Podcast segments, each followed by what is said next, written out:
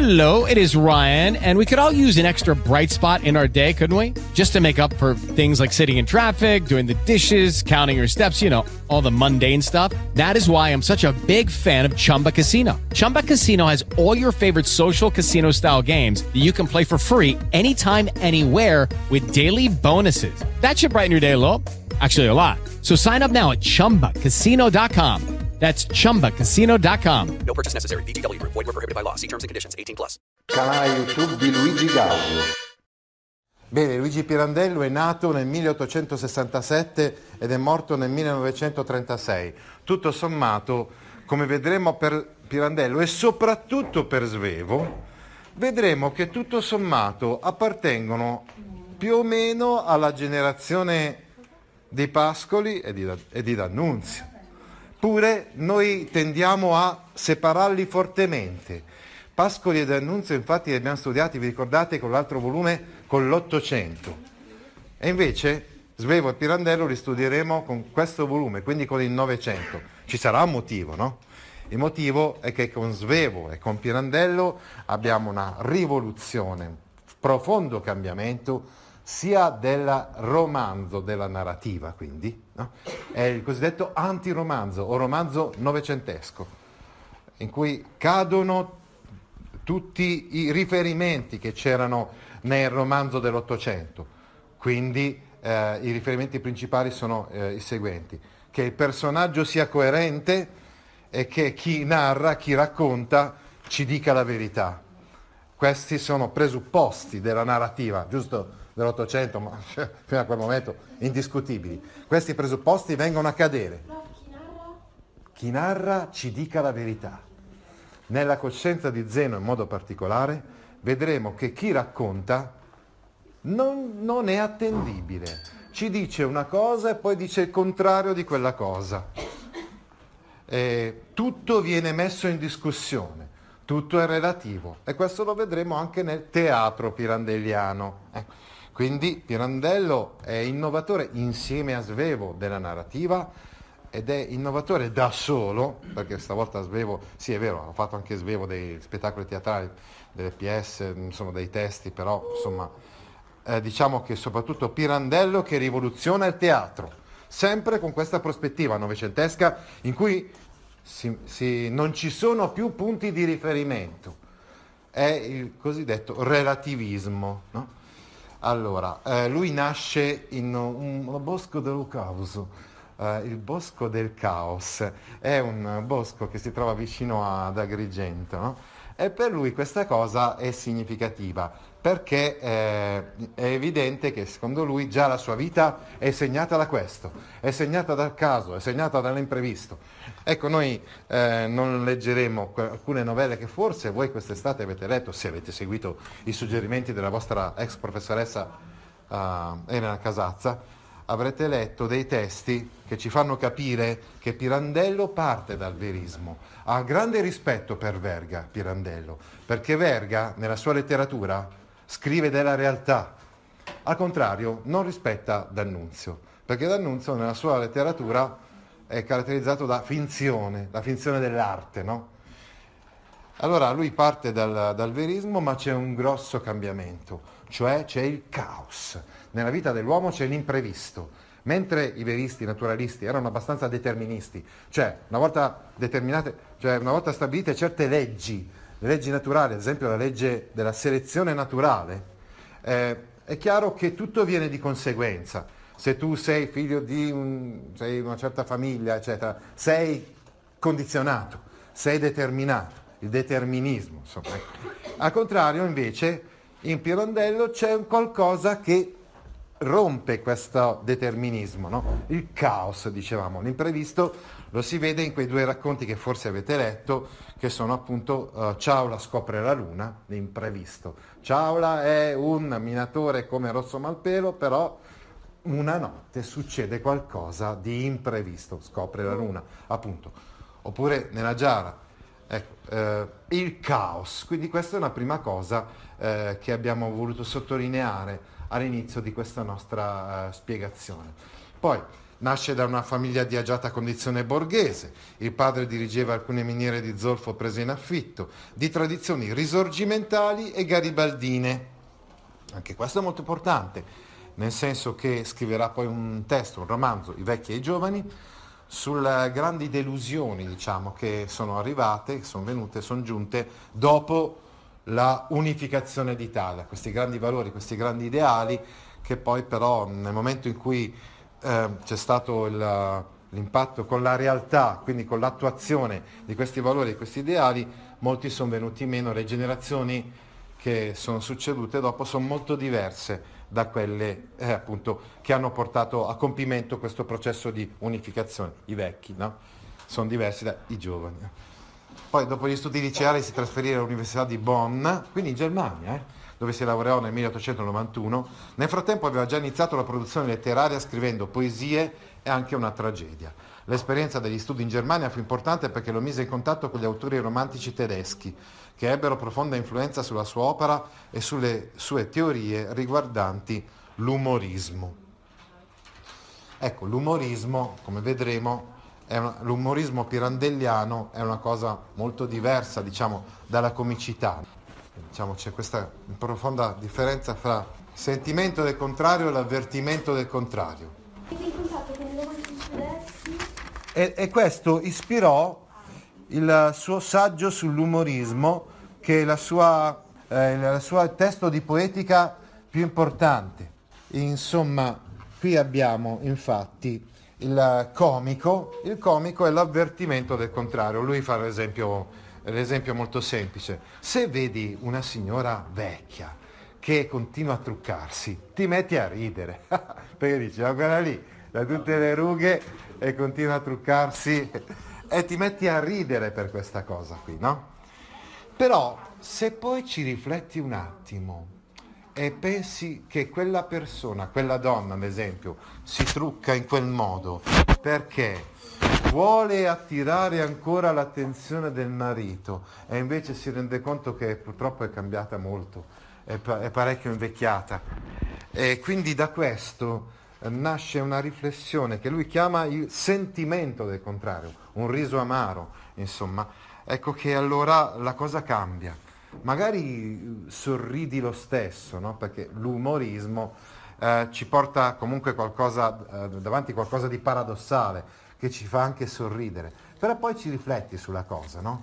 e, e, quindi arrivi a capire che eh, dietro magari c'è un dramma, c'è una tragedia, e qua è tutto quanto il teatro pirandelliano, è tutto qua, cioè il teatro pirandelliano non possiamo dire che è una commedia oppure una tragedia, lo vedremo anche con i giganti della montagna. Il teatro pirandelliano è insieme commedia perché ci sono delle situazioni paradossali e perfino comiche se volete, ma anche tragedia e dramma perché dietro queste situazioni comiche, paradossali che ci fanno ridere, magari ci sono dei drammi personali.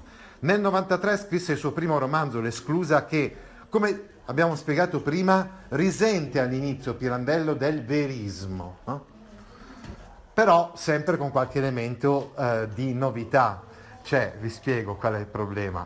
Nell'esclusa praticamente c'è la storia di una donna che è stata ingiustamente eh, accusata di aver tradito il marito e per questo è andata via. È andata via, ecco l'esclusa, no? è marginata dal suo paese, dalla sua città. Dove sta il paradosso? Il paradosso sta nel fatto che quando lei rientra e viene riaccolta nella famiglia e quindi la società, la società borghese, diciamo così, finalmente l'ha perdonata, lei tradisce il marito. Ecco quindi che eh, sta il paradosso, eh, dicevamo, l'imprevisto, il caos irrompe ecco, anche in, una, in, un romanzo che sembra apparentemente un romanzo verista. Nello stesso anno, cioè nel 93, sposa Maria Antonietta Portulano. Ecco, eh, poi che cosa succede? Ecco, mh, mm, abbiamo detto che lui aveva una miniera di zolfo, c'è un allagamento di questa miniera di zolfo nel 1903, pertanto lui è sposato da dieci anni con sua, con sua moglie, no? Abbiamo detto che si era sposato nel 93, nel 1903 succede questa cosa. hanno avuto dieci anni, tra virgolette, di matrimonio normale, regolare, sereno. Poi è successo questo allagamento della miniera di Zolfo, eh, e, quindi in cui il padre aveva investito tutto il suo patrimonio. La dote stessa della nuora provocò il dissesto economico della famiglia. Insomma, c'è questo un guaio, ecco. Questo guaio porta, un, porta la moglie praticamente a impazzire. Alla notizia del disastro, la moglie, il cui equilibrio psichico era già fragile, ebbe una crisi che la sprofondò irreversibilmente nella follia. E quindi noi diciamo che abbiamo visto che lui è nato nel bosco del caos e poi gli è successo di avere una moglie pazza. E queste cose hanno un influsso anche nella sua letteratura, perché la tematica follia, la tematica della pazzia, da questo momento in poi mol- sarà molto presente nelle opere di Pirandello. Lo vedremo appunto nella Signora Frola e Signor Ponza la prossima volta, ma in generale si trova anche, anche nei Giganti della Montagna, nei, nei testi che, che, faremo, insomma, uno nessuno e centomila, eh, la troveremo, ma anche in altri testi che non affronteremo quest'anno nel nostro programma. Dal 1910 in poi Pirandello ebbe il primo contatto con il mondo teatrale, nel senso che fino ad allora, fino al 1910, Pirandello aveva scritto novelle, molte, e qualche romanzo, e non aveva scritto testi teatrali. Dal, die- dal 10 in poi incomincia invece a scrivere per il teatro, spesso riadattando delle novelle. Come vedremo infatti eh, la prossima volta noi leggeremo una, una, novella che è La signora Frola e il signor Ponza, che, sarà, che ispirerà il testo teatrale Così è se vi pare. E infatti da, poi dal 1915 in poi Pirandello divenne soprattutto scrittore per il teatro, anche se non abbandonò mai la narrativa, da quel momento in poi scrisse soprattutto per il teatro. E infatti poi anche il motivo per cui ha avuto il premio Nobel è stato insignito del premio Nobel Pirandello, probabilmente, eh, per cui è conosciuto a livello internazionale è per il suo teatro. Tra il 1916 e il 1918 scrisse e fece rappresentare una serie di drammi che modificavano profondamente il linguaggio della scena del tempo, tra cui proprio il Così è se vi pare, di cui parleremo sabato, cioè quel spettacolo teatrale, quel dramma pirandelliano ispirato dalla novella la signora Frola e il signor Ponza suo genero. Già, titolo, già dal titolo potete capire chiaramente il relativismo che viene fuori dal teatro e dall'opera di Pirandello in generale. E poi altri, altri, altri testi teatrali che suscitarono nel pubblico e nella critica reazioni sconcertate. Ovviamente, quando uno spettatore andava a teatro, allora si aspettava di vedere una vicenda che aveva una sua conclusione. Proprio lo spettacolo teatrale, così è se vi pare, è sconvolgente perché non ha una conclusione. Alla fine non veniamo a sapere chi è quella donna. Adesso vedremo, eh, sabato ne parleremo, cioè non, non verremo a sapere se quella donna lì è la prima moglie del signor Ponza oppure la seconda, cioè non verremo a sapere se la prima è morta oppure no. Niente, è una cosa di cui parleremo sabato, però per dire, certo che una cosa di questo genere va a sconcertare il pubblico che assiste a uno spettacolo teatrale. Ad esempio, quando noi vediamo un film, giusto? Vogliamo sapere come va a finire. Provate a immaginare un film in cui il finale sia misterioso e non si capisca come va a finire questo film. Eh, quindi capite come questo andava eh, a, chiaramente anche a scandalizzare il pubblico borghese che andava a teatro ed è anche questo uno degli scopi della letteratura di Pirandello e di Svevo vedremo anche. Cioè mettere a nudo le convenzioni, ad esempio le convenzioni teatrali, cadrà la quarta parete, adesso vedremo, ne parleremo, e mettere a nudo le contraddizioni della borghesia che è ormai il potere in quell'epoca. Sì, Ma nelle sue opere letterarie in generale non ha una conclusione l'opera o soltanto in alcune? beh, a dire la verità soltanto in alcune, sì. Così è se vi pare es- è una di queste. Poi vabbè, I Giganti della Montagna praticamente è una- la sua ultima opera è rimasta un po' incompiuta, diciamo. Eh, quindi noi, l'opera che andremo a vedere è un po' un'opera compiuta anche per questo motivo, perché insomma non ha fatto tempo a, a co- a concluderla lui, a rivederla totalmente lui. Però proprio così se vi pare è pensata così, no? È pensata senza una fine. Dal 1920 il teatro di Pirandello cominciò a conoscere il successo di pubblico e quindi è un successo, dicevamo, certe volte un po' contraddittorio, no? Certe volte ci sono dei... Beh, comunque la gente capisce che è qualcosa di nuovo, una nuova linfa del- nel teatro e ancora oggi, se noi vediamo i cartelloni delle stagioni teatrali, vediamo spesso appunto degli, spe- dei- degli spettacoli delle pièce pirandelliane in cartellone. Però alcuni suscitano scandalo e magari sono rifiutati dal pubblico. È il caso proprio di sei personaggi in cerca di autore, che era troppo innovativo, era troppo eh, al di fuori di ogni logica, di ogni aspettativa del pubblico e quindi le prime volte che fu rappresentato questo dramma pirandelliano il pubblico fischiò, il pubblico urlò, eh, insomma ebbe reazioni piuttosto violente quasi addirittura, no? Eh, infatti i sei personaggi in cerca d'autore insieme a altri due testi pirandelliani di cui non, non parliamo eh, rappresentano la trilogia del metateatro, del teatro nel teatro.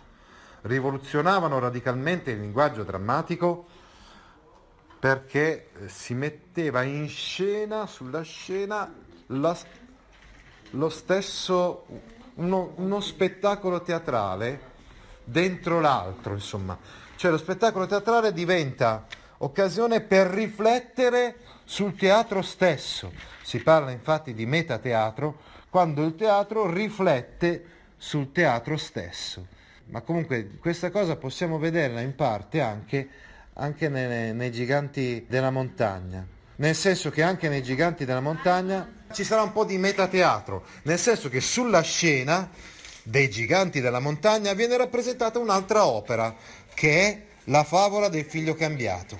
Così come nei sei personaggi in cerca d'autore si, rappres- si rappresenta l'opera appunto dei sei personaggi, mentre compagn- c'è una compagnia teatrale che sta rappresentando un'opera di Pirandello e viene interrotta dai personaggi che sono in cerca d'autore. Insomma, vi ripeto, un- uno spettacolo teatrale estremamente rivoluzionario. La condizione dello scrittore ne fu profondamente modificata. Abbandonò la vita sedentaria piccolo borghese del professore e si, si dedicò interamente al teatro. Nel, nel frattempo la moglie era impazzita del tutto e anche, diciamo, anche si trovava in case di riposo la moglie per, per via di questa pazzia. E lui iniziò a seguire delle compagnie teatrali e anche un'attrice in modo particolare, Marta Abba, che fu sua compagna di fatto negli ultimi anni di vita, anche se era un rapporto particolare, insomma, ehm, un rapporto di un maestro e di una sua allieva, in un certo senso. Eh, la scelta politica. Allora, qui dobbiamo parlare di un tasto, non dico un tasto dolente, ma un tasto un po' contraddittorio, insomma, nella biografia di Luigi Pirandello. Pirandello nel 1924, subito dopo il delitto Matteotti, e questa è una cosa che risulta per noi particolarmente assurda. Il delitto Matteotti sapete cos'è? Cioè i fascisti hanno picchiato a morte questo deputato socialista. Era uno dei, dei più importanti esponenti del Partito Socialista di allora. Ora, mm, che cosa succede poi dopo, il- dopo questo assassinio? Succede che Benito Mussolini, che allora era primo ministro, in Parlamento fece un discorso di questo genere. non sono stato io a, pic- a picchiare a morte Matteotti, ma io mi assumo la responsabilità di quello che è avvenuto. Ora, è chiaro che facendo un discorso di questo genere, in un certo senso, Mussolini è come se avesse iniziato una vera e propria dittatura. Perché se chi ha il potere, chi ha il governo, può permettersi di far fuori i suoi oppositori, è chiaro che inizia la dittatura. Tant'è vero che poi ci furono uh, i, i partiti dell'opposizione furono messi fuori legge i capi di questi partiti come Gramsci furono incarcerati. Ebbene, dopo tutto quello che avviene, proprio dopo queste cose, lui si iscrive al partito fascista. Questo gli servì per ottenere appoggi da parte del regime, certamente, però questa è una scelta che noi critichiamo, perché l'ha fatta anche oltretutto dopo il delitto Matteotti. Perché questo? Eh, dobbiamo dire una cosa, effettivamente, come abbiamo visto sin dall'inizio della sua vita, Pirandello esprime un'aspirazione verso un ordine, l'ordine, dal momento che c'è il caos nella vita, lui vorrebbe che ci fosse un po' più di ordine in questo caos, vorrebbe trovare un ordine in questo caos.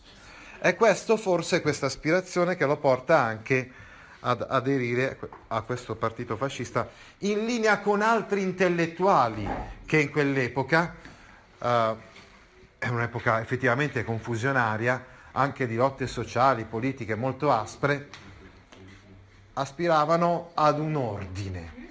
Ma questo sicuramente eh, per noi eh, insomma, risulta un po' contraddittorio, contraddittorio soprattutto con gran parte della sua opera.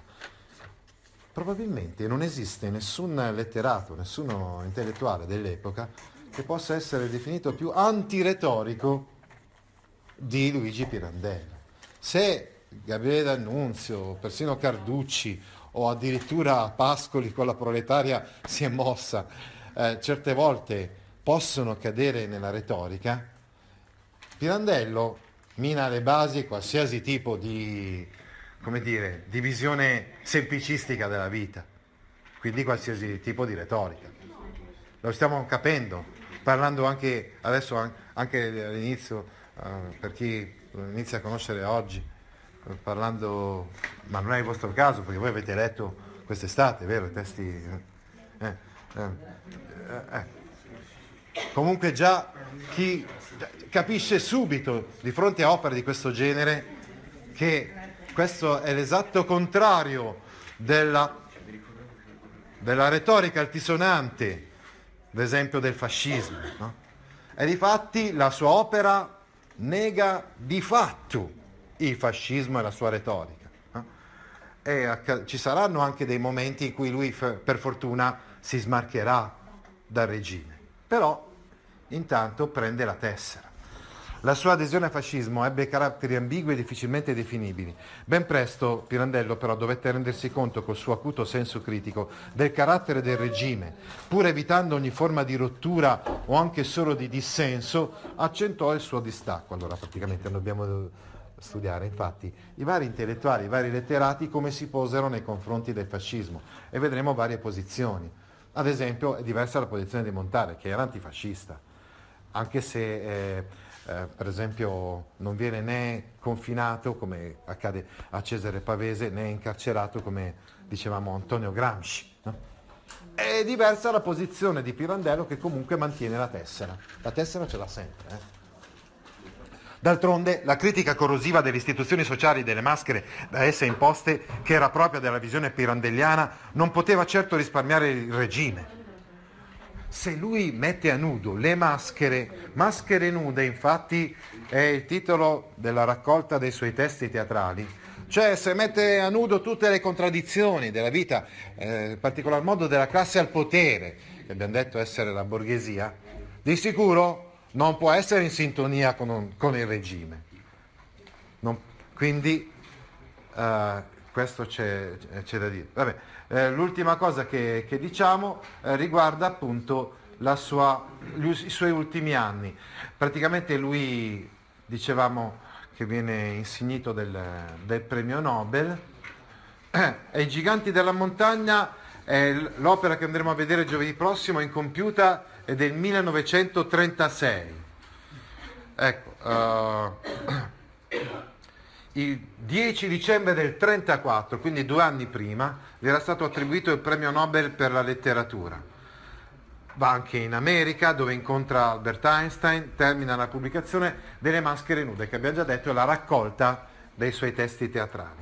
Nel 1936, mentre è a Cinecittà per scrivere i dialoghi del film di Pierre Chenal tratto dal fu Mattia Pascal, si ammala di polmonite e muore nella sua casa romana di via Antonio Bosio lo stesso giorno in cui ricevette il Nobel, il 10 dicembre. Il 10 dicembre del 34 riceve il Nobel, del 36, due anni dopo, muore.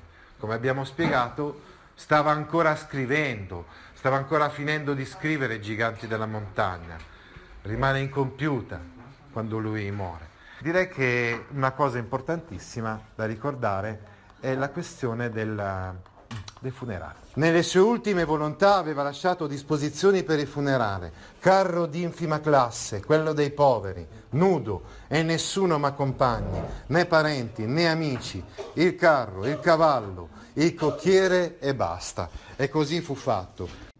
E così Pirandello termina la sua vita così come l'aveva iniziata e proseguita, cioè nel segno del nichilismo e dell'antiretorica. Altri video didattici su atuttascuola.it